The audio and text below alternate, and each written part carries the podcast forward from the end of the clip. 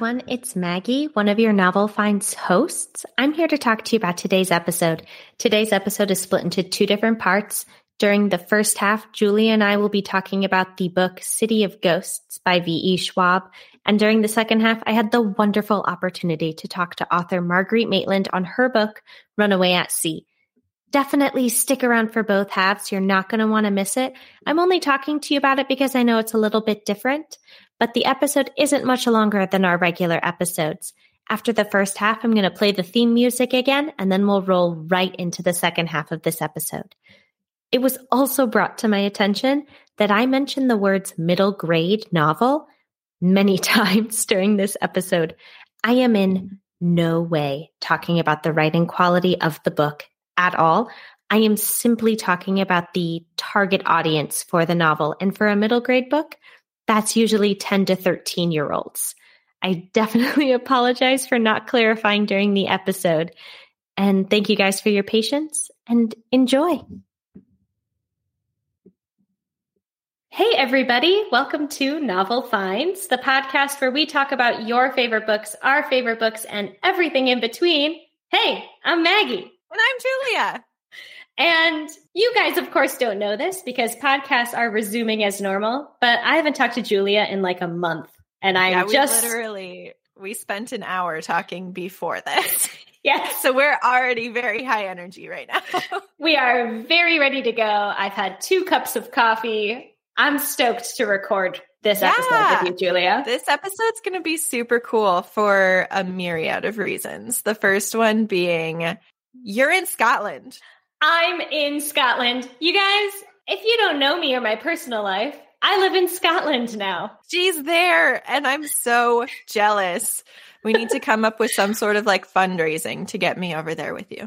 Um, it's done. Join join our Patreon so Julia can visit me yeah, in Scotland. Here's the buy us a book option. Get me some money for a plane ticket, guys. Luckily, I'll be here a full year. We have plenty of time to get you here. But the sooner the better. The sooner the better. Absolutely. I miss you already. All right. So the book that we're talking about today mm-hmm. is very cool. I'm very excited for it because my literary crush author, I don't know how to say that because I have a giant crush on V E Schwab. Yes. Um, there. I said it. Uh, it's out in the universe. Everybody knows. Right. But we're talking about one of her young adult books. She has written tons of books, but we're talking about City of Ghosts. And for her young adult books, weird fun fact that wasn't actually an, oh wait, it is. It was the first fun fact that I was going to say. Um, she goes by Victoria yes. when she writes her young adult, but V E when she writes like older books. And I think it's probably for the same reason, like a lot of female authors do that for adult books because people are internally biased toward female authors. Absolutely. I also think it's super great because when you have a ten, eleven, twelve year old reader who can read City of Ghosts, if they look mm-hmm. up Victoria Schwab, they're going to get the other books that are focused First. on that and, age. And then they'll get the other ones. Yes. Yeah. But yeah, uh-huh. so we're talking about V E Schwab and City of Ghosts. And we picked it because you want it to tell them? Sure. It is set in Edinburgh, my new home. Should I hit us up with a synopsis? I think so. Okay, let's do it. Here we go. The city of Edinburgh takes center stage in this middle grade ghost story. Since a near-death experience a year ago, Cassidy Blake can see ghosts. She can enter the veil, the curtain between the worlds of the living and the dead. When she finds out that her paranormal-obsessed parents are taking them to Edinburgh for the summer, Cassidy is wary of what she'll find. While there, she discovers the truth behind her gift and the dangers that await her beyond the land of the living. Nice. You hit us real hard with that. I did my best. Yeah. Uh, so I already peppered you with like one fun fact. I tried keeping the fun facts like not personal because I have a lot okay. of personal fun facts about V E Schwab that are, okay. li- they literally mean nothing to V E Schwab, but everything to me. But the second one that I have is she actually came out as queer at twenty-eight, which really, really, yeah, she's one of the people like that came out older in her life, which is pretty cool. I mean, she's thirty-four now, and it's fine to reveal that because she does that on her Instagram all the time. But yeah, so she said in like an interview that I was reading that like she didn't know exactly where she fell in the spectrum. She just knew that mm. she wasn't straight. And so yeah. she's been like on top of writing all of these awesome books that have a ton of like queer characters in them. She's just like, you know, slowly figuring out where she lies in the L G B T Q spectrum, which is pretty cool. Yeah, I love that. Um, I didn't realize she was so old when she came out. Not that it matters, yeah, but I just yeah. I didn't know that. I didn't either. I'm trying to remember. I think I found that out when I was reading the Shadows book. Shoot. Um, I always I know forget t- the name of this book. It's always just this one. I remember every single other one. A Gathering of Shadows. There you go. Um, thank you. But yeah, I think I, I feel like I read that when I was like reading more about her after finishing that book. So that was actually... Okay. Maybe the second book by V E. Sh- no, probably the third, because I always forget that Addie LaRue is written by Victoria. Yeah, it's very different from her other mm-hmm. from her other books. Um, but fun fact number three, so I have a third one. Yeah, okay. Um, she sold her first book, The Near Witch, to Disney before graduating college, like right Whoa! before graduation. Yeah, that is awesome. Yeah, it didn't get published until after a lot of her books, but that was technically the first one that she sold, I'm pretty sure. That is a great fun fact. And go Victoria. Right? Live your dreams, girl. That's mm-hmm. that's that's the dream right there. Well, yeah. Personal fun fact, Julia, don't be mad at me, but this is only my second V E. Schwab book. Oh, I thought you were about to be like, I'm actually friends with V E. Schwab. I've seen her at a coffee shop, and be like, Maggie, you waited until now. That would be honestly amazing of me, but I, I don't know oh, her. I would be irate. You would be, though. You would be. Especially because you guys weren't here for this, of course, but I already made a joke about how I know. Yeah, and my, my mouth dropped, and then I was like, shut up. So I can't make two in a row. That would be too much. Oh my gosh, you could. But that's okay. I mean, she has a ton of books, and they all kind of span throughout the magical realism genre. Yeah. But I mean, I'm happy to always suggest more. One of my recommendations at the end of this episode will be a V E. Schwab book that oh, is not good. City of Ghosts. And I have other ones too. Oh, you're ready. You're ready to go. I am. I looked at my bookshelf today and was like, what am I going to suggest? I did that as well, but I only have five books on my bookshelf currently. So it's one of the five. It was not an inspiring time. Did my best. Oh my gosh. Oh my gosh. Yeah, I had to look at mine. I've been trying to put together a spreadsheet the way that Tina has a spreadsheet. We talked yes. to her.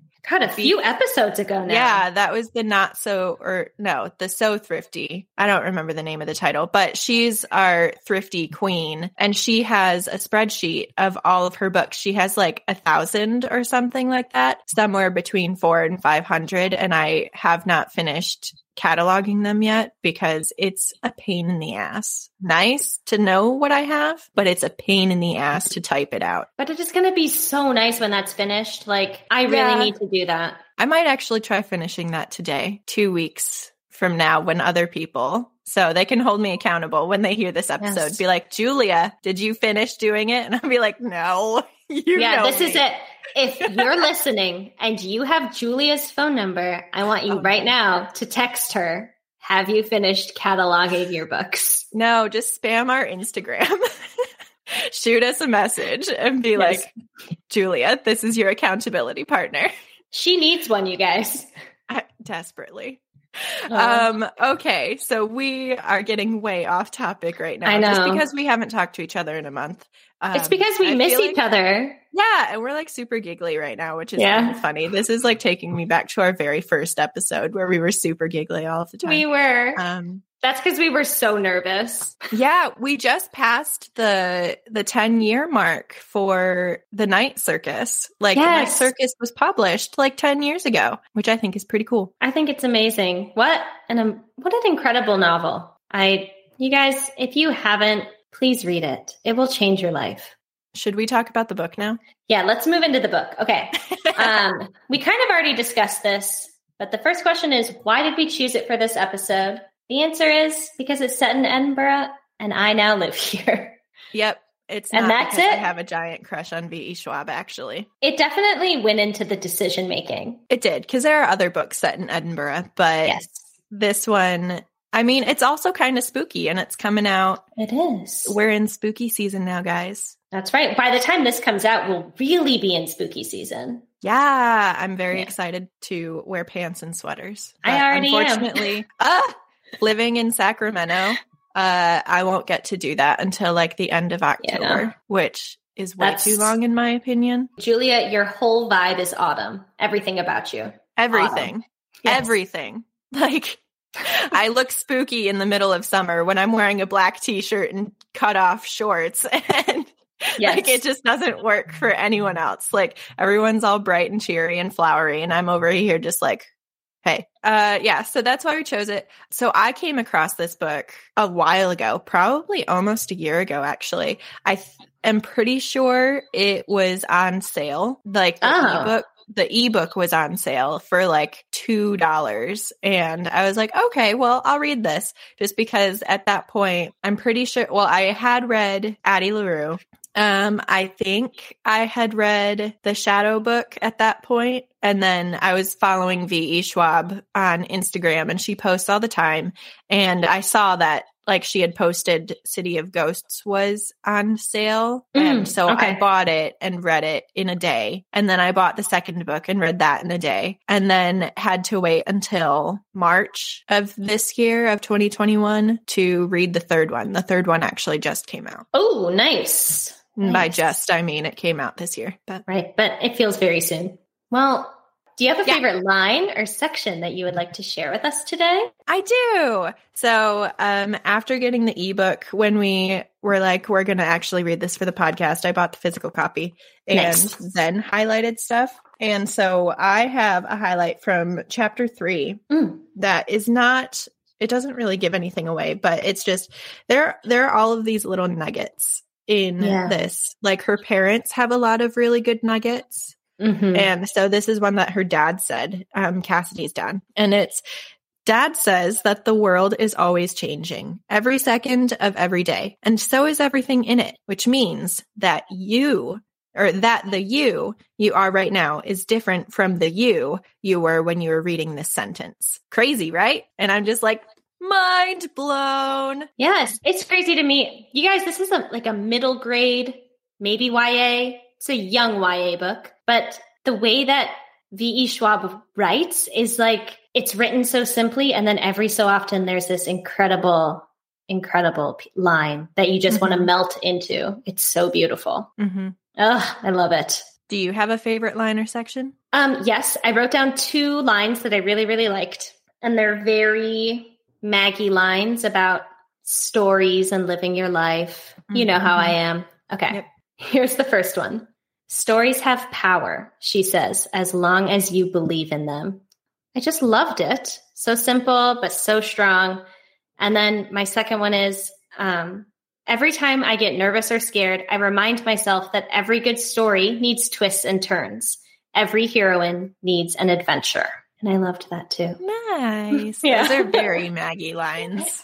I know, I know. And I'm just like the existential lines, like, yes, this put me in a crisis. We definitely have our own personal themes. Yep, they're absolute niches, which is funny to me. Yeah, me too. uh, so Maggie, yes, you could be a character in this book. Who would it be and why? Great question. I would want to be Lara. Um, I absolutely could see that. Yeah, thank you. I like her a lot because she has the same powers as Cassidy. She can step into the veil, into the land of ghosts, but she's very no-nonsense about it. She's like, this is what we need to do. This is why we've been given this power, and I'm going to do everything I can. Mm-hmm. Um, and I kind of like her sassy attitude. She really, yeah. very no-nonsense. I like her a lot. That is pretty cool. What about you? Uh, I would probably be the cat. Okay, for a minute, I thought you were going to say um, Lara's grandfather. That's the the build-up. I made it better. Yes, you did. Uh, no, I mean, if I have to be a human person, uh, I would pick the mom because oh, yeah. she's pretty cool. She tells stories. She believes in all of like the ghosty haunting stuff and like weaves a great story. Like, and has a has a cool partner. Like Cassidy's dad is is is like the historian. He's the these are the facts. This is what it is. Yeah. And then she's like, here's the hauntings. Here's the story. And he's just like, here are more facts. And so I think they complement each other really well. Absolutely. But if it can be absolutely any character, I would be the cat. Amazing. I love that for mm-hmm. you. I just yeah. wanted to take a moment to say, because I didn't talk about it in the synopsis, but her parents are intrigued by ghosts, and they get an offer for a television show, and the dad is more of the historian. He talks about the facts of what was going on during mm-hmm. this time, and the mom sort of weaves the ghost stories into it. Yeah, they're called the inspectors. Yes. Um, but it's not like inspector, it's inspector, like specter as in ghost. So it's it's really funny. Um, it's a it's a good very name. Clever. But yeah, they're pretty cool. Um, so would you say the mom is, or the cat is also your favorite character? I don't know. Probably not. I mean, I do really like the mom. I think she is very wise and very like supportive, and mm-hmm. she's a good mom for Cassidy. But I think my favorite character might be, pro- oh shoot, probably Jacob. Probably yeah. Cassidy's best friend, Jacob. He's just so interesting, and he loves Marvel and comics and stuff. And I'm just like, I like that too. Nice. Yeah. And his storyline is so interesting. And so I just, I get very curious. He's very sassy. And when yes. things start, like when we start learning more about Jacob is what makes me like him more. I agree. Absolutely. Um, I was going to say he's my favorite character too. So for those of you who don't know, who haven't read the book, Jacob is a ghost. It's not a spoiler. It's no sixth sense nonsense. You find out on like the first page that he's a ghost. And Cassidy can see him after her near-death experience. And I, what I mostly love about that character is just like the slow burn of getting to know him. And there's like kind of an insane cliffhanger with his character. Mm-hmm. And I want to know what's going to happen in the second book. Well, you should read the other books. I haven't actually read the third book. I've had it on my shelf, and like I only know what happens in the first and second books. Oh my gosh, Julia, you have to read it. I know. It'll only take you like a day. I know. It's just one of the I'm a procrastinator, yeah. perfectionist, anxiety, procrastinator. They all go hand in hand.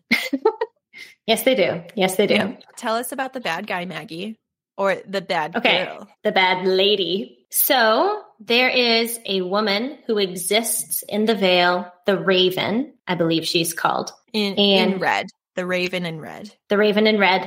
Mm-hmm. And um, she sort of draws people to her. And she, Children. Primarily. Children, specifically. Yeah. Yes. She draws children to her, and she takes their life. So then they're stuck in the veil. And it like kind of gives her power to like keep moving forward. I think part of it also is the children are sometimes already dead. Like she yes. she feels their thread of life. Yeah. And because Cassidy can step into the veil, her thread of life is compromised. And it's also especially bad because Cassidy does have this special power, mm-hmm. which means that if her thread is taken, the stakes are high. Who knows what it could mean for the Raven in Red? She might be able to step mm-hmm. back into the land of the living. And honestly, she's very spooky, and I think well written for a, a middle grade book. You know what I mean? Oh, like absolutely. This is like a horror story for middle schoolers. Absolutely. I would have been terrified of this reading it yeah. at age ten, eleven. It's still yeah. a good book, and it's funny, and it weaves in so many pop culture references. Yeah, it does. Like, there's there's a lot of Harry Potter in this book, which is which is fun. Also, Edinburgh, have you gone to the tea shop that J K. Rowling okay. wrote Harry Potter in? It is closed right now for refurbishment. How so rude. I think, I don't remember it. You guys, this might not be correct, but I think someone told me that someone started a fire in there. Oh, like intentionally, or it was an accident? Unknown. Oh. Unknown. Anyway. Here's, anyway. Um, so, Julia. Yes. Cassidy is able to bring her camera with her into the veil. If you could take any item with you beyond the veil, what would you take? What would I bring into the veil? You know, if I could just bring anything that's in my hands, that would be kind of cool. Like if I had magic hands, like I would probably test out what a plant, what would happen to plants if I brought them into the veil. I would mm. test out if coffee gets cold if I brought it into the veil. Just things like that. I would be like popping in and out with different stuff. There'd be ghosts just like standing there looking at me like, what the hell is she doing right now? That's very Bill Nye the Science Guy of you. Oh, thanks. You're welcome. Just Did testing it that? out. What would you bring into the veil? Okay. I feel like this is a very unsophisticated answer, but a friend. Just so I didn't have to go alone. That's so sweet, Maggie. Thank you. You're like, I would bring company. I'm like, plants. I will bring my plants. Julia just wants to be alone all the time with her plants and dead people. And V E. Schwab, if she'll have me. Good Lord. We're going to have to remove this episode so she doesn't hear it. I know. We have um, an agreement between us that if V E. Schwab ever does become our friend, we're going to have to erase a lot of a lot of our all, all of our Patreon. There's only like one episode on our Patreon that does not have me name dropping Victoria. Yeah. It's um it's a graveyard. A minefield is what I meant. It, a minefield. No, it can be a graveyard too. It'll be a ghost town after you meet her. I'll be like, I can't talk about her now because I know her. I guess maybe but, that'll just happen naturally. She doesn't actually listen to podcasts anyway, so it's fine. Oh, well, there we go. We're in the clear. Yeah. I asked her, I like not personally, I typed in a question um, when she was in conversation with other authors and like she answered that question and was like, no, I don't really listen to podcasts. She switched over to audiobooks. So. Oh, good for her. Um, well, Julia, what shocked you most about the plot of this book? Again, something did shock me when I wrote this question, and now I can't remember for the life of me. So that's okay. Do, do you How have about, something that shocked you? Yes, I will say my answer first. And I will say what shocked me most is sort of um, the the big reveal about Jacob at the end. And I won't get into mm-hmm. it in case you guys do mm-hmm. want to read it because it's a big spoiler alert. But um, Lara kind of tells Cassidy that there are some issues with Jacob mm-hmm. and his presence in her life. And it, it really, it really segues into the second book. It's unsettling. Yeah. It's creepy. It's unknown. And they don't really answer it much in the second book either. So I think it's like a big thing in the third one, which is probably why I haven't read it yet. I'm like, I'm not ready to know. That's good to know. Cause now I need to buy the second and the third at the same time. Yes. Yes, you do. So I can get some answers. Um, but yeah, I don't want to say what it is, but that was the biggest shocker to me. I th- mm-hmm. I thought it was so interesting and just perfect for a middle grade book because the story wrapped up, but it kept you interested. Mm-hmm. So smart. Okay. So I remember what shocked me, and it's not really a spoiler because like they go to Edinburgh and mm-hmm. the they're there because the inspectors are like touring Edinburgh for the show. They're like recording stuff. And so Cassidy like goes with them to certain haunted places there. Mm-hmm. And when they go to the real Mary King's Close, uh, and she gets sucked into the veil. Yeah. Like, and, and can't leave. And there's just like all of that was probably the scariest part of the book for me. Like, Definitely. yes, yes, The Raven in Red is very scary. But that part where she like didn't intentionally go in, she was like sucked in and then got lost. And it was just, that was scary. That was very yeah, scary to me. I completely agree. my heart was racing a little bit. Yeah. Yeah. And then yeah. like, uh, it happens a couple more times, and each time it gets like more and more anxiety inducing. It's, it's, oh yeah. Whew. But yeah, so we know the answer to this, I'm pretty sure, but is this book a movie slash show? And if not, should it be? Well, it is not currently. So. A lot of V E. Schwab's books are being turned into shows and movies. Like, I think she's got a vampire show that's just wrapped up filming. Yes, it's based off of one of her short stories. Mm-hmm. So that's exciting. And she's posted a lot that she's meeting with film executives mm-hmm. um, and pitching her ideas. So we will see if any more get made. Yeah, it's very exciting for her. I'm glad she's involved in the process, but I doubt she would let anyone else take over for her. Oh, yeah. She just seems like that kind of person. Definitely. Um, I will say, though, I think that this would make just an excellent teen show. Yeah. It's got enough mystery in it, and it balances the haunting pretty well to where it, they could make it not super scary. And it would absolutely still be very good. Yeah. I think if it was scary, it would be like as scary as Stranger Things or something. You know what I mean? Like, Stranger Things scared me. I didn't finish it. Stranger Things scares me too. But I also know a lot of like twelve, thirteen, fourteen year olds who watch it.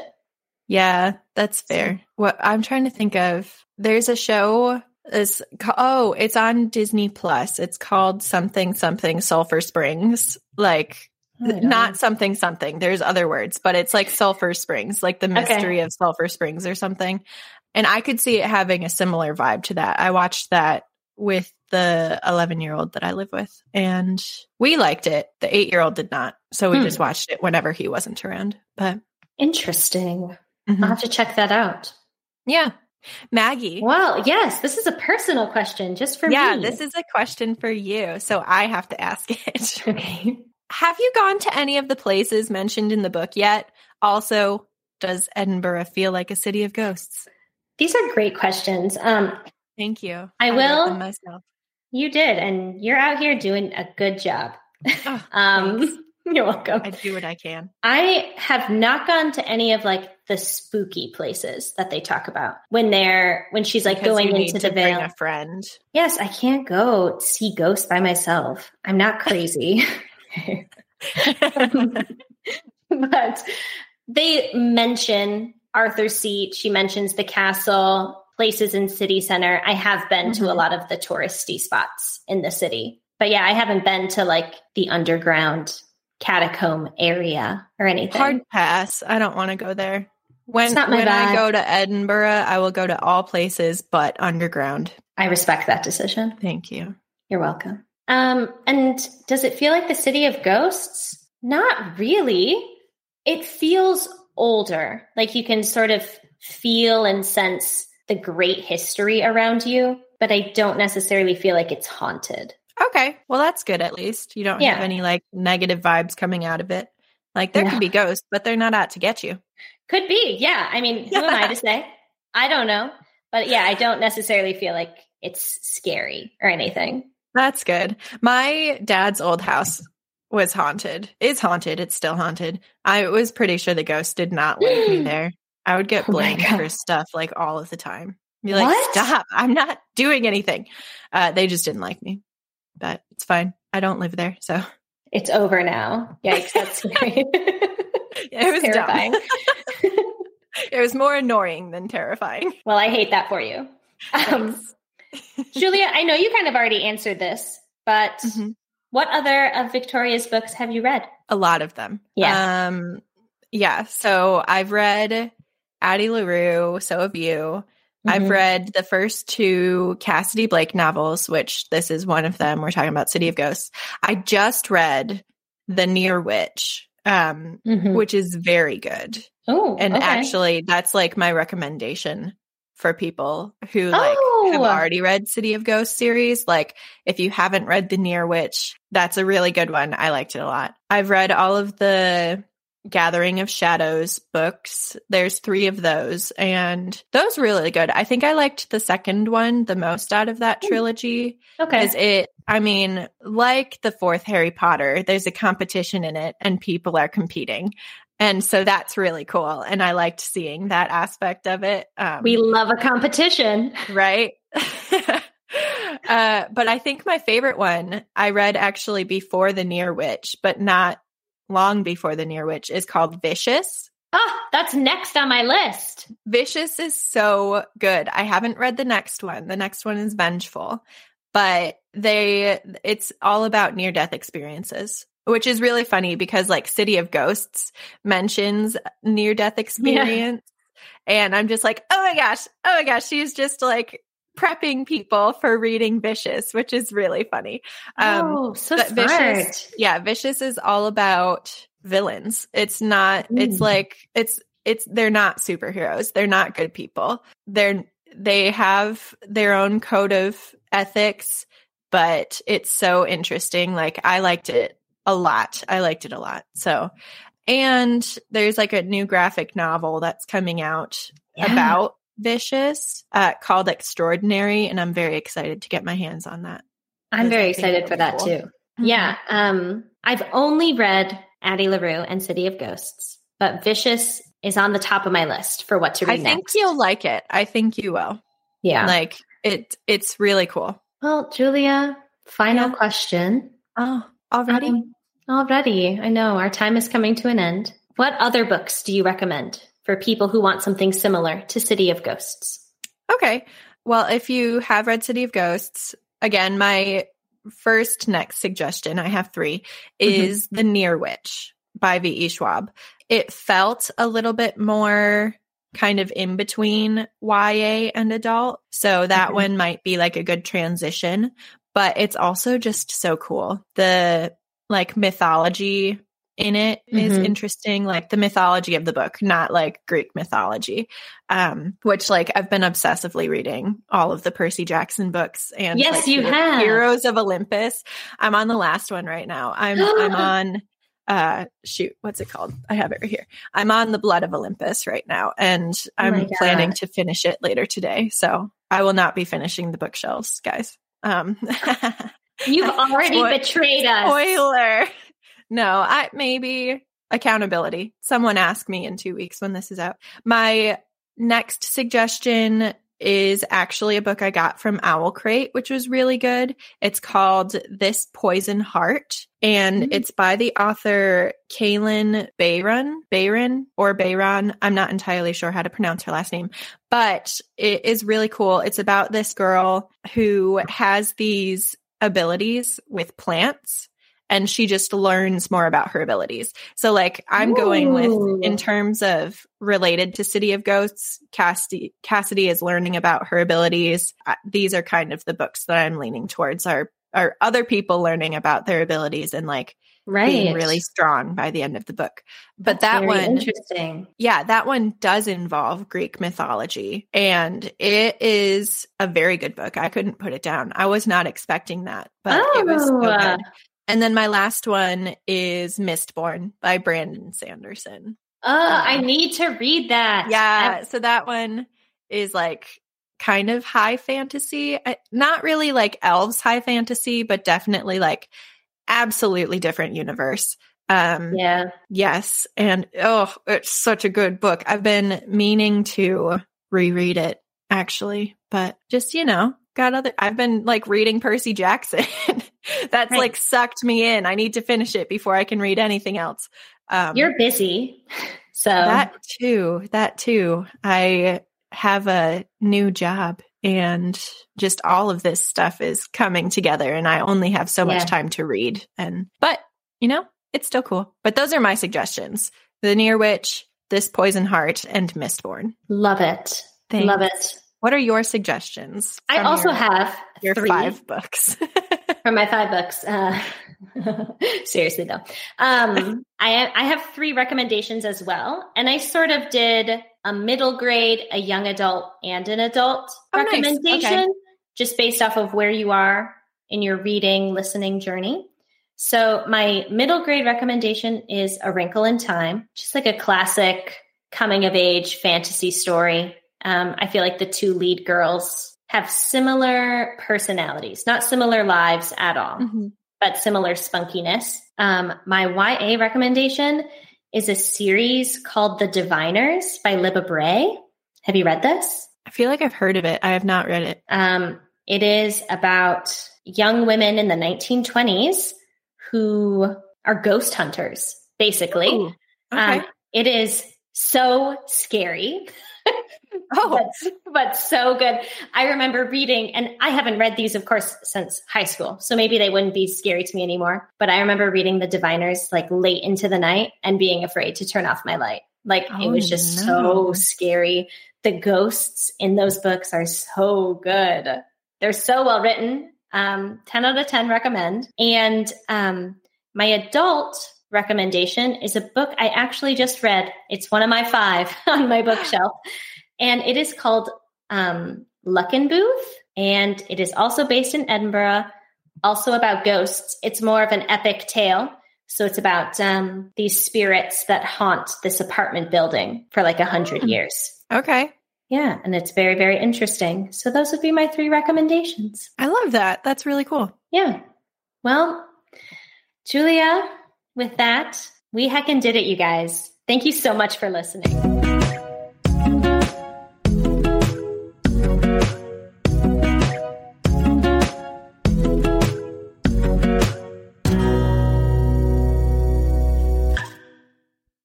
Everyone, welcome to Novel Finds, the podcast where we talk about your favorite books, our favorite books, and everything in between.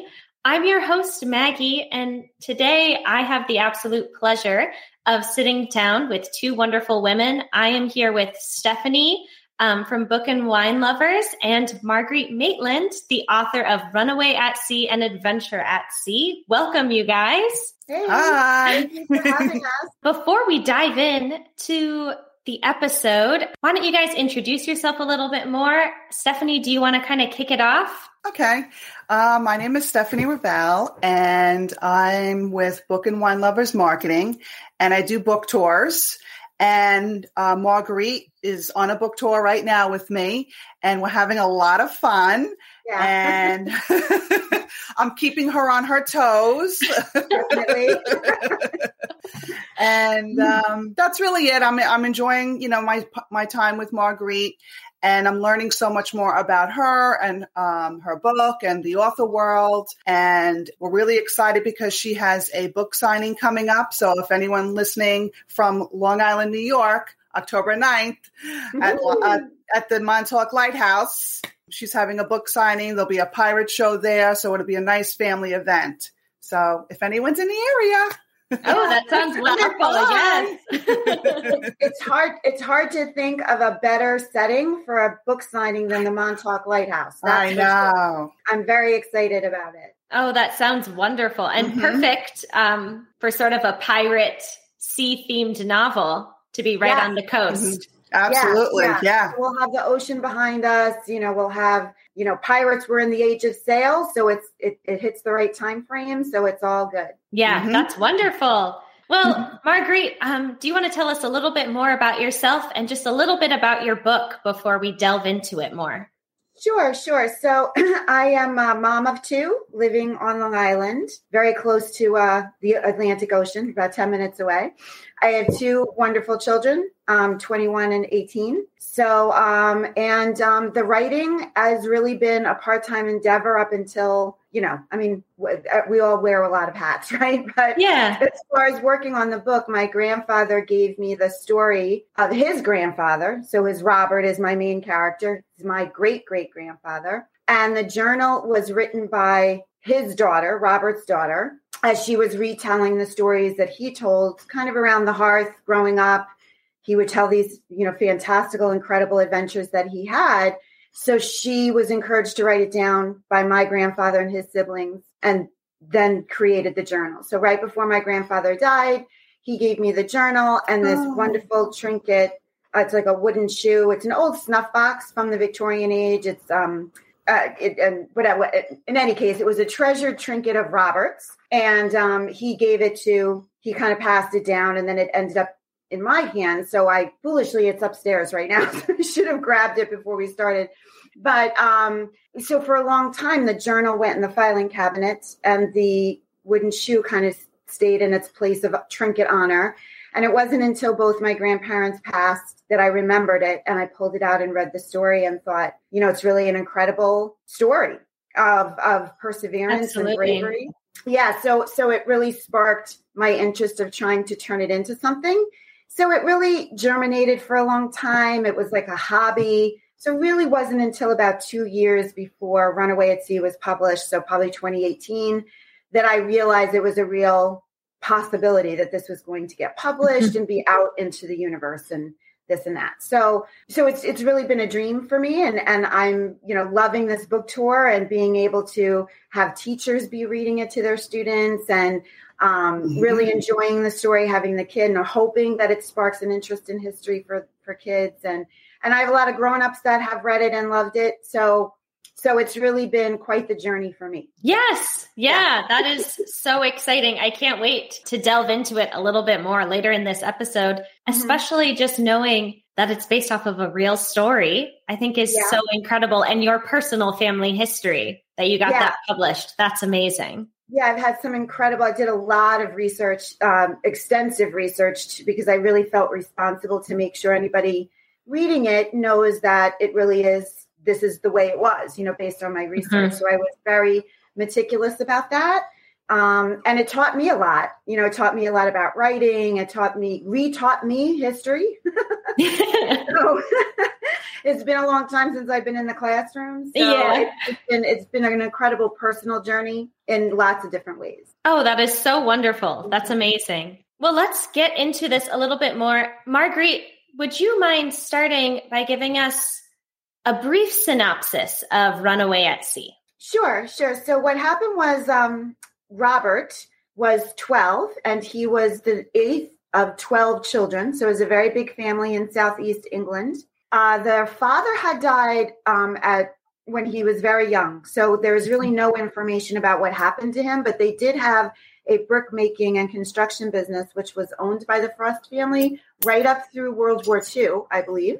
Um, so back then, this is set in around eighteen forty-nine. So eighteen forty-nine is when he left home. But the oldest brother, um, for some reason, focused a lot of negativity on Robert and was mm-hmm. very abusive, both both verbally and um, physically. And so he had a promised beating that he knew was coming, and he had just had about enough. And and the mm-hmm. other element, smaller but still on the radar for him, was that there's no inheritance when you're number eight. You know, everything goes to number one and number two, and if you're far down the line, you're never going to get anything. So he knew that there was really very little opportunity for him. Um, yeah. He was from a family of master um, masons and, and um, you know, builders. Um, so he and his friend, he's twelve, his friend was about, I think, fourteen, decided that they were, that's it. So they ran through the woods to the port of Hull, uh, which was a big naval port. It was a big whaling port for the British Navy um, in those days. And they mm-hmm. uh, climbed aboard a ship and they hid in the lifeboat. And these boys had never been to school. Uh, the only school Robert had ever been to was to climb up on the roof and fix it. Um, so he he was uneducated, couldn't read, couldn't swim. Neither boy really could.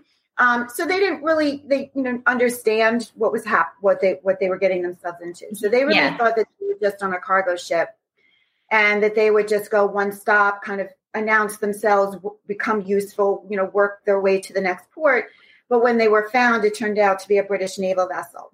Mm-hmm. So you know, from the fire into the pan or from the pan into the fire, everyone, yeah. like, that was a big whoops because, of course, you know, it's not so easy to get off a, a naval vessel in those days. Um, uh, you can't just walk off. You know, that's, yeah. that's, that's not happening. So they were disciplined. They were roared at and um, they were whipped a bit and they were pressed into service.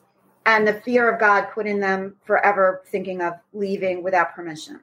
So now here he is thinking, I just wanted to escape my brother and, and right. have a life. Now here I am stuck, you know. So, but he made the best of it. And um, it was kind of an accidental, on purpose trek around the world um, for the next yeah. seven years of his life. Yeah. So from age twelve, and the real, the real time frame is really age twelve to age nineteen. So I do try to stick to that, you know, in both books. Um, mm-hmm. There is a third book coming, um, and I, I want to talk about where the journey goes, but I don't want to give away what the third book is. So yes, but um, but uh, there is a three. It's so a two are out and one is coming, so I have to start writing that one. Um, but so he just had these incredible adventures, and um, it was just a story I felt that needed to be told. And uh, it, it started for me as one concept, which was more like an epic family with a shoe kind of going, that little wooden shoe kind of being the thread through the generations. But when I started researching, I found a librarian in England who looked up my family, wrote me a oh, how nice. handwritten letter with the whole family tree, found everybody. Wow. Lo and behold, you know, Robert was born in eighteen thirty-seven, but after that, there's really no record of him. There's records of all his siblings either dying or getting married, and then their spouses die, and with the children that they had. But Robert just, you know, disappeared, and, and that's because mm-hmm. he was still on the ship and he left. So, um, but it was amazing to find somebody, and that, that was something in the research that I just fell into. I wasn't even looking for my family tree. I was just looking for pictures of the village where they grew up. Yeah. In England, um, because I wanted to be able to describe it accurately.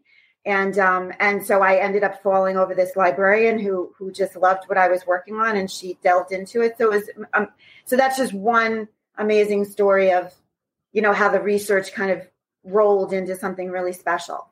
Yeah, so yes. much fun, fun, fun, fun. That's yeah. fun work, right? Yeah, definitely. How much would you say that uh, the research really affected what story you told?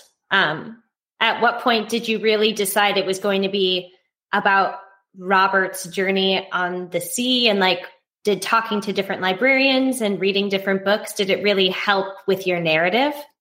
Oh, absolutely. It, yeah. it, the research made me a better writer. The, the research brought authenticity to the pages, um, that without which, you know, I, I could never have come up with all those technical details um, on my own.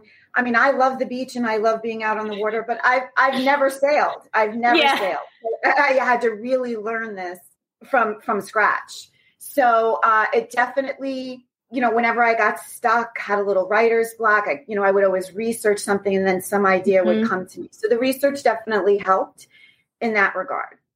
Yeah, that's wonderful. Mm-hmm. So we've already talked about how this story is based off of your family history. Mm-hmm. Did you... hearing the story, always know it was going to be about your great, great, great grandfather's journey, or you had mentioned that you had kind of planned on this family epic being about the shoe. Um, yeah. So, so originally it, I was going to call it The Wooden Shoe. Yeah. Um, which, which I later learned would have been a terrible title, but, but that's aside of the point. But, um, But that was, so all my, all the stuff to do with the book and the research and the pictures, and this is all in my folder called The Wooden Shoe. So I still keep it in my computer under that file. But um, what happened was I just started the research. I found that librarian. I have some friends that are boaters. And so I wrote some chapters and I gave them very, very, this is, this is when it was still a hobby. And I wasn't even yeah. really thinking publishing was a real thing. And they would read it and they would say, you know, I love your writing, but this is not how it would happen on a ship. Yeah. Like this. So, so then it would send me off on this research, um, uh, delving into, you know, what the facts would be. And then I found the director of U S Naval History, because uh, many of our naval rules and process and procedures are really based off the British Navy. Mm-hmm. So it's kind of very similar from the age of sail. So, and of course, we didn't really have a a big, you know, a big presence in the Navy. The British Navy was the biggest in the world at that time, uh, and most dominant. So I found this, I wrote him a letter requesting an interview, a phone interview. His secretary called me. I explained what I was working on. She thought it was really fascinating. She said she thinks he would definitely help me out. Here's more email. Send me all your questions. So I got really excited because I'm like, okay, I have this expert's ear. I'm going to throw everything at this guy with the kitchen sink in the most respectful way I, I could. And that's what I did. I came up with about two pages of questions about storm procedures and cleaning procedures and hammocks and sails and tacking and wearing and moving the ship and, you know, all of it. And um, he, I never actually spoke to him. He did answer a few questions in writing, but yeah. he really answered me with um, a two-page bibliography of research books. Oh, my goodness. Yeah. So so I got this list of, you know, and Moby Dick. You know, that was a big pearl. Yeah, If True by Mass by Richard Dana. Certainly Patrick O'Brien, one of his stories was the basis of Master and Commander, which, by the way, I've seen a thousand times because, A, I love Russell Crowe, but B, it's an amazing visual reference for me. Even though it was set about one hundred years before my book, it still gave me, you know, everything I needed visually. So that sent me on like just this bend of bender. It was like a research bender. It's the only way yeah. I can describe it. Um, and I just, I, I worked with my local library because some of these books were like in one place in Kentucky or Oregon oh, yeah. or, you know, wherever. So my local librarian would be ordering these books for me from all over the country. And they would, some of them take weeks to come. Yeah. Um, and then I would have them only for a specified mm-hmm. number of weeks. So I, I have a composition notebook like you would have in elementary school, but mine is filled with notes about, you know, the anatomy of a sail and the little pictures I drew about how they moved the ship and just the physics of it. Yeah. And, and all of that really helped me to describe it because the, everything's written from Robert's perspective. So everything's through the eyes of this twelve-year-old kid.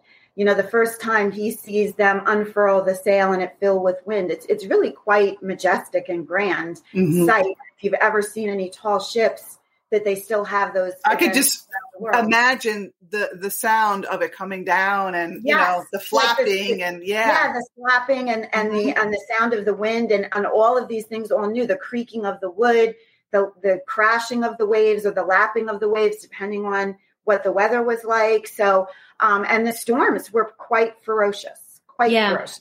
Yeah.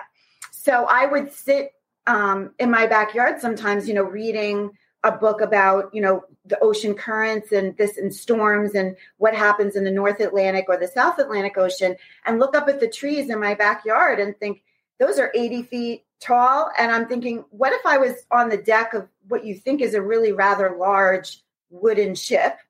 Yeah. Very well built, but you have an eighty foot wave about to crash on your head. You know, how do you feel? Like that's terrifying. And then imagine oh, yeah. that you're a twelve year old kid, you know? So I kept trying to imagine what that would have been like for him in those times. And, and I read a lot of captain's journals. The British Navy mm. is amazing in the record keeping going back, even as far as the fifteen hundreds of captain's journals. Wow. So one of these days I'm going to go to England and I'm going yes. to look at every ship that was in the port of Hull in eighteen forty-nine, because one of those captains will have a note in his log that they found two, he found two stowaways in his Oh, license. You have to do that. And I have to do that because I, I, I don't know the name of the actual ship, but I, I know I either have to hire a researcher or go there myself. And I, I've never been to England, so I feel You like should I'm, go. I, I need to go. You need to go. Yeah, yeah. Because that would be an incredible find for me to actually see it in the captain's log. Yeah. Absolutely. That would be so incredible. Yeah, that would be amazing. And I think um, just going back a little bit, it is so smart, um, even though this is based on a real story, to have a kid who knows nothing about boats or about sailing learn how to be on a ship, because then that's perfect for the reader. I also know nothing about sailing, and I felt like I was learning alongside of him. It wasn't mm-hmm. a ton of exposition being thrown at you. Instead, it was you going on this journey with Robert. And I thought that that was really a smart way to write it. Yeah, thank you. Well, and I have to tell you, when I first started this, I was terrified of the dialogue. Yeah. And so the first early, early versions was very much heavy narrative, heavy exposition, not a lot of speaking between the characters. And, um, you know, I joined a critique group Um, early on, which also made me a much better writer because none of these people are going to tell me it's great when it's not. Uh, so I, it was like having a room full of editors all yeah. the way through the whole me learning how to write and how to tell the story in the right way. And I realized that dialogue was really the only way um, to show the character growth and move the story forward. And so now my writing is way more heavy on dialogue. So yes. it's just like a growth thing. Because if I find when I'm writing, I have a page with no dialogue, I go back and I say, no, no, no, there's got to be a way that these characters are talking to each other, and I'll rewrite it. Yes. So, yeah. yeah. Especially um, with a Y A novel. That's the best mm-hmm. way for kids yeah. to really get that information. Mm-hmm. Absolutely. Yeah. So this is the first thing you've ever written, and you became a published author. How do you yeah. feel? I feel like the best day ever was February fifth of twenty twenty. I mean, aside from my children, of course, that, that without yeah. saying like, yes, that's always of course. Works, right. But beside that is, you know, that was the day that, you know, I got to hold this book, this in my hand and say, like, it has my name on it and I wrote it and I, and I did it all. And, and, um, it was an amazing feeling. Amazing. It's a huge accomplishment. That's incredible. Yeah. And even better um, than even being able to hold it was have it be read by so many people and get such incredibly good feedback from teachers, from administrators, oh, yeah. superintendents, curriculum directors, kids, grown-ups. You know, once it's out in the universe, it's not my critique group. It's not my family. It's not my friends anymore. Mm-hmm. You know, now it now it's like a real deal. It's a real and deal, right? As a writer, you know, you have to have a thick skin. You're not going to please everybody. Definitely. But um, so far, I've been really lucky. Everyone reads it, really likes it. So fingers crossed. That's good. Yes, yeah. That's amazing. Mm-hmm.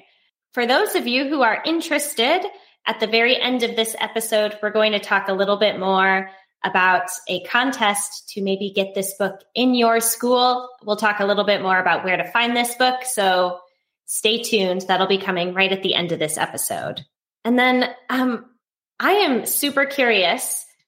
Did you always plan, and I know that there's a sequel, but you mentioned a trilogy. Did you always right. know it was going to be a trilogy, or is this something that sort of happened as you started writing the story? Um, it definitely evolved. So when yeah. I, I, the original thought was that once it became about Robert, it was going to be one book. And then because he was twelve, um, when it all started, I wanted to be in the young adult space. Because mm-hmm. I felt that was most appropriate, you know, middle grade to young adult.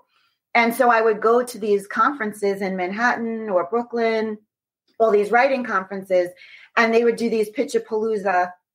So you'd pick out, they'd give you in advance what agents would be there. You stand in line, you have three minutes with the agent, one minute to pitch your book and two minutes to for them to engage back with you. So it's wow. really nerve-wracking. Yeah. So I weeks and weeks developing my elevator pitch and watching all these instructional vid- videos and reading, because publishing is a whole other animal mm-hmm. and marketing the book is a whole other animal than writing. So it's really, and I'm a, in the financial industry as my regular existence, my day-to-day job. So I'm, I'm pretty, you know, adept at, at your business things, but this was a whole new thing to learn. So mm-hmm. I really got lucky in one of the um, conferences I went to, because one of the middle grade young adult agents, I was at her last person and then they were breaking for lunch and she stayed another ten minutes with me. Amazing. Um, and we were just chit chatting. And I, I just very, I think I sent her an email um, at some point after this, you know, just to thank her for her guidance. But I told her I had about one hundred twenty thousand words. And she said, uh-uh, not in young adult. You know, no, no way. That's too long. Nobody will publish it. Um, so she said, you should have a series. So, so she's the one who gave me that guidance. And when I went back and looked at the book and I thought, well, I was really getting towards the end and I was up around one hundred twenty, one hundred twenty-five thousand words. And then I thought, well, if I was going to split this into two books, here's where I would end the first book. And so yeah. all of a sudden now I had a first book. yeah. So I was like, wait, so this makes me kind of done way faster than I thought I was. Yeah. Done. So it was, it was a little accidental. Um, yeah. Then it was two books. And then I realized it really needed to be three. So it really did evolve over time.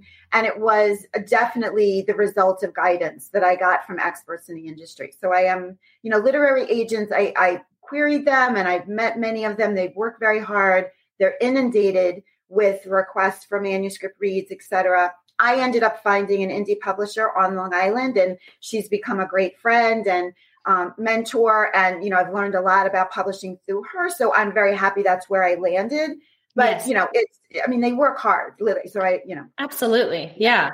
And then sort of our last question for you, Marguerite, before we move over mm-hmm. to Stephanie is, do you have a favorite line or quote from your novel that you would like to right. share? So, so I kind of knew this was going to be asked. So I actually had to go back because I, I could say there's lots of favorite parts. Like I like the rowboat mm-hmm. scene when they're first figuring out how to row a boat, um, you know, th- those types of things. But I, I was able to pick one when they're in the jungle. Um, and it's when they, you know, we're getting shot at by the men on the ship, and they're, they're lost, kind of, you know, trying to hide, and they can't figure things out. And all of a sudden, um, these monkeys appear ahead of, you know, above them in the trees. And, um, and then all of a sudden Robert sees this big, very scary, hairy spider on his boot. Um, and, and the two of them are trying to figure out, like, you know, and so Robert's bleeding because, mm-hmm.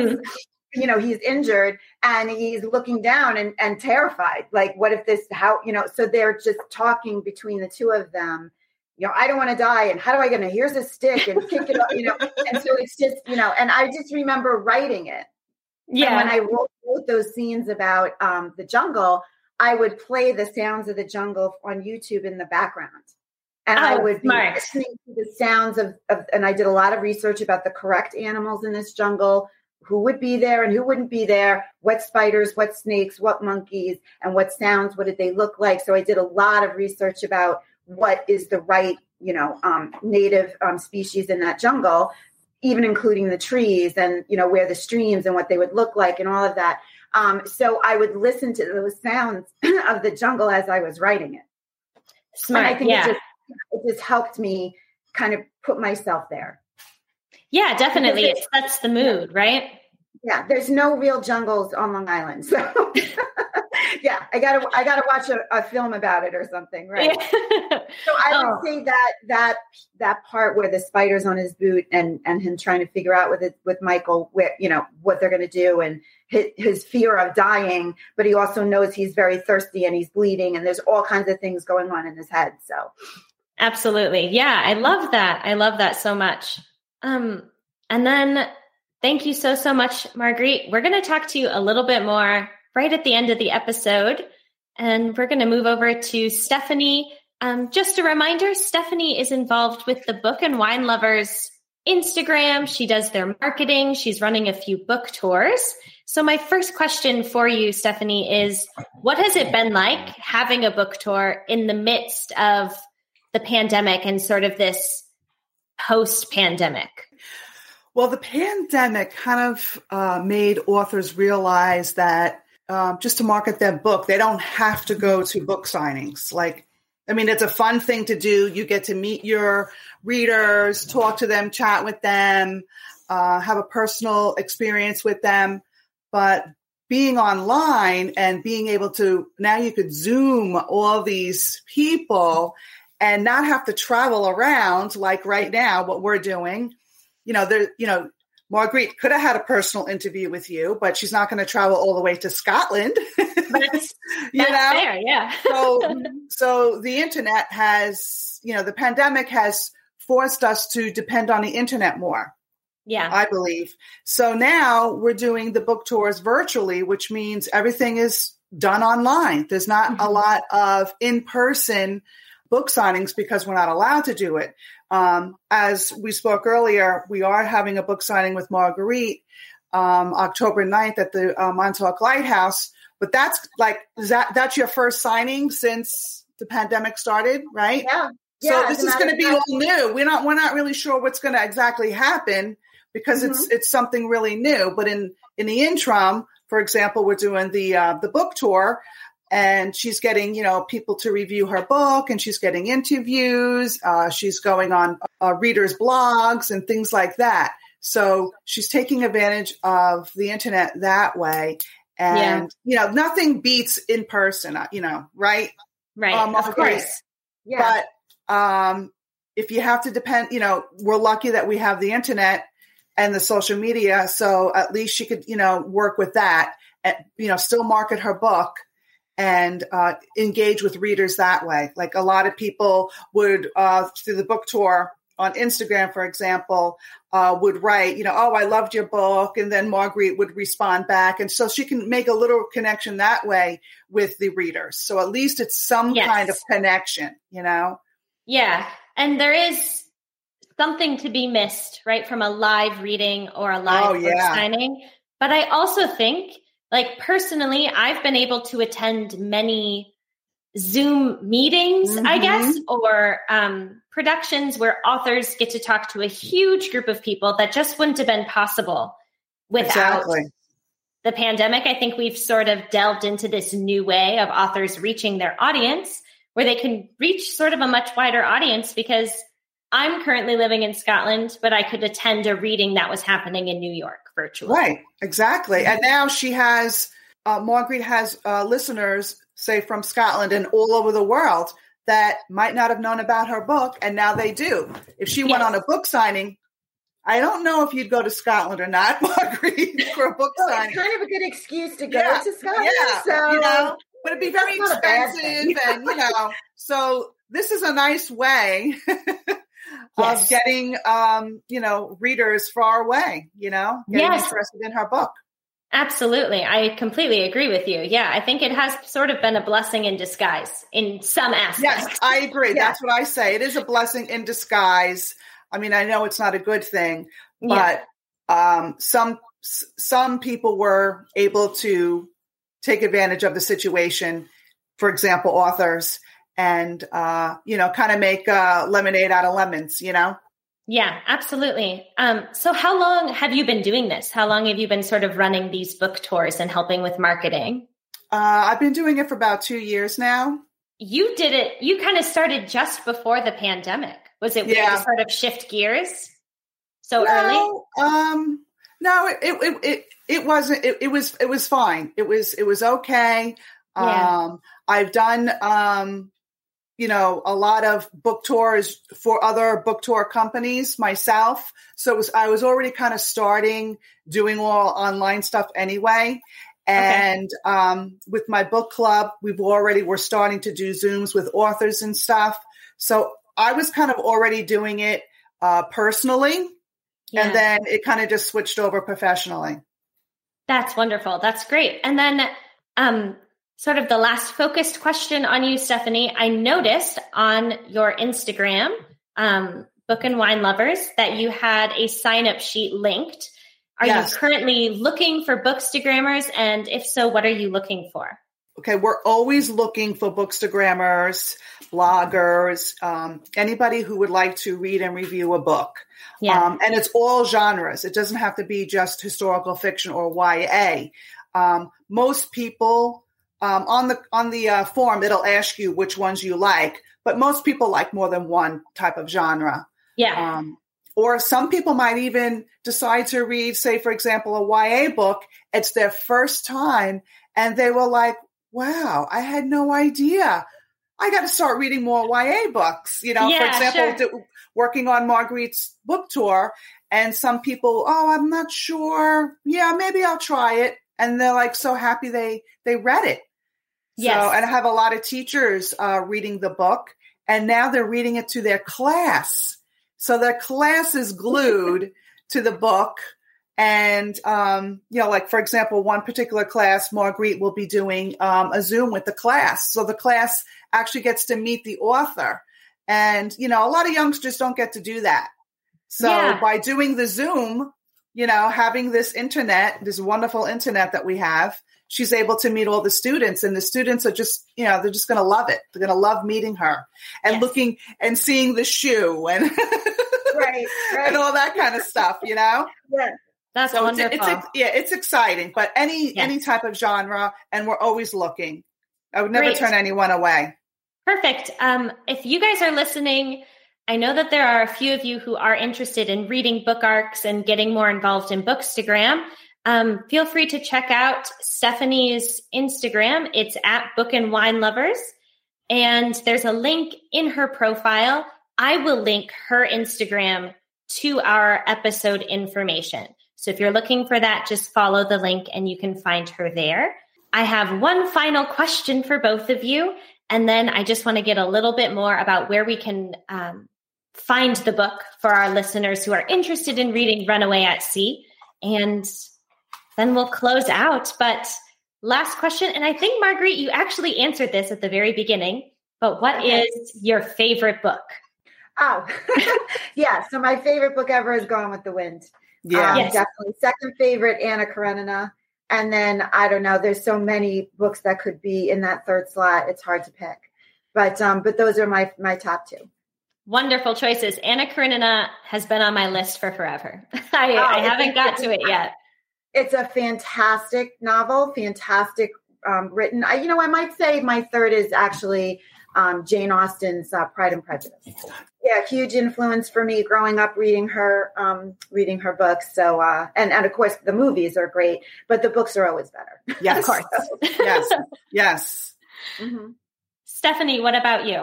Well, I'm like the non-traditionalist. I like more of like, you know, newer novels, but yeah. Not that I don't like Pride and Prejudice, because I forgot, I, I didn't even think of that, because I might have I might have wrote that down. Um, I like The Nightingale by Christine Hanna. Yes. And um, again, a, a, these wouldn't be probably on people's favorites. Circling the Sun by Paula McLean. I just love, love, love that book. These are both uh, historical fiction, right? Historical fiction, yeah. Badass women. And that's what I love. And then The Paris Secret, again, um, with uh, the women pilots, you know, badass yeah. women. And again, historical fiction, mo- you know, most of it with the world wars and whatnot. Um, th- that's what I like to read. Wonderful. Yeah, mm-hmm. That's great. Um, and then before we close out, Marguerite, uh, can you tell us where we can find your book? Uh, yeah, well, it's on barnes and noble dot com. It's on amazon dot com. I think most of our sales are coming through Amazon. Um, we um, will be doing some like limited book signings, you know, et cetera. Um, so that the best place. So if you're if you if you're a school curriculum director and you want to actually add the books to your um, recommended reading list or put them in your classrooms, we do have special pricing um, on our website. So the best place to go really is Runaway at Sea. Okay. That will give you runaway at sea dot com, sorry. Um, and that will give you both um, book synopsis. There's um, an event page. And then I also have a creative writing workshop for kids, um, which is registered with the schools here on Long Island. So um, there's all kinds of units about teaching creative writing and, and waking up the kids' imaginations. We also have a creative writing boot camp for grownups, which is linked there. Um, and then events coming up, you know, either virtually or in person, like the Montauk Lighthouse. And then there's a purchase tab also. So you can link to purchase the book, um, you know, one at a time with Amazon, but at any bulk purchases or, you know, things to do with schools or um, libraries, uh, there's a bulk order uh, form and, and preferred pricing for bigger, you know, bulk orders. Wonderful. So then for those of you interested, I will link runaway at sea dot com. That'll be on our Instagram. That will be on the information for this episode. So if you're on Apple or Spotify, you can get a direct link right to that website. And then quickly before we go, um, would you mind explaining a little bit about the essay contest that is happening to get the book in your schools? And, and you know, thank you for bringing that up, because that should have been the first thing that I said. So the essay contest is a fantastic idea um, with um, Stephanie and my publisher, whose also name is Stephanie. So it's the Stephanies. Oh. Uh, so it is for kids, um, really, you know, fifth grade, sixth grade, seventh grade, but, you know, anybody could participate. Um, mm-hmm. And it, it's just an essay contest. So you write an essay. Um, the link, the information on the um, essay contest, I, I think the link is on the website also to Runaway at Sea. That is so great. That will also be linked in our podcast episode information. That is such a wonderful opportunity. Thank you guys so much for doing that. Yeah, we already have submissions and everything already. So it's exciting. The deadline is October thirtieth. So there's still time. There's definitely still time. Yeah. By, even when this episode comes out, you guys will have a month um, to get your essay in for that contest. This book is so much fun. It's a really great Y A novel. Um It's perfect for, I would say, all mm-hmm. ages. You're going to have a really, really wonderful time reading this book. It's super fun. And with that, we heckin' did it, you guys. Thank you so much for listening. And thank you so much to Marguerite and Stephanie for joining me today. I had a wonderful time talking with you guys. I hope you guys had fun too. Oh, we did. We oh, did. Definitely. Thank you for having us. It's been, been really, you know, a treat. Thank you. Oh, thank you so much. And then to our audience, if you loved what you heard, share us with your bookish friends and family members. And if you're listening with Apple Podcasts, be sure to rate and review. You can also choose to buy us a book. This is a one-time donation option available through PayPal, which can be found in our link tree on Instagram at Novel Finds Podcast. Our email, Patreon, and Instagram handle can be found in our bio. Again, thank you guys so much for listening, and we will see you all in two weeks with another episode. Thanks again to our guests, and have a wonderful day. Thank you. Thank you. We had a great time.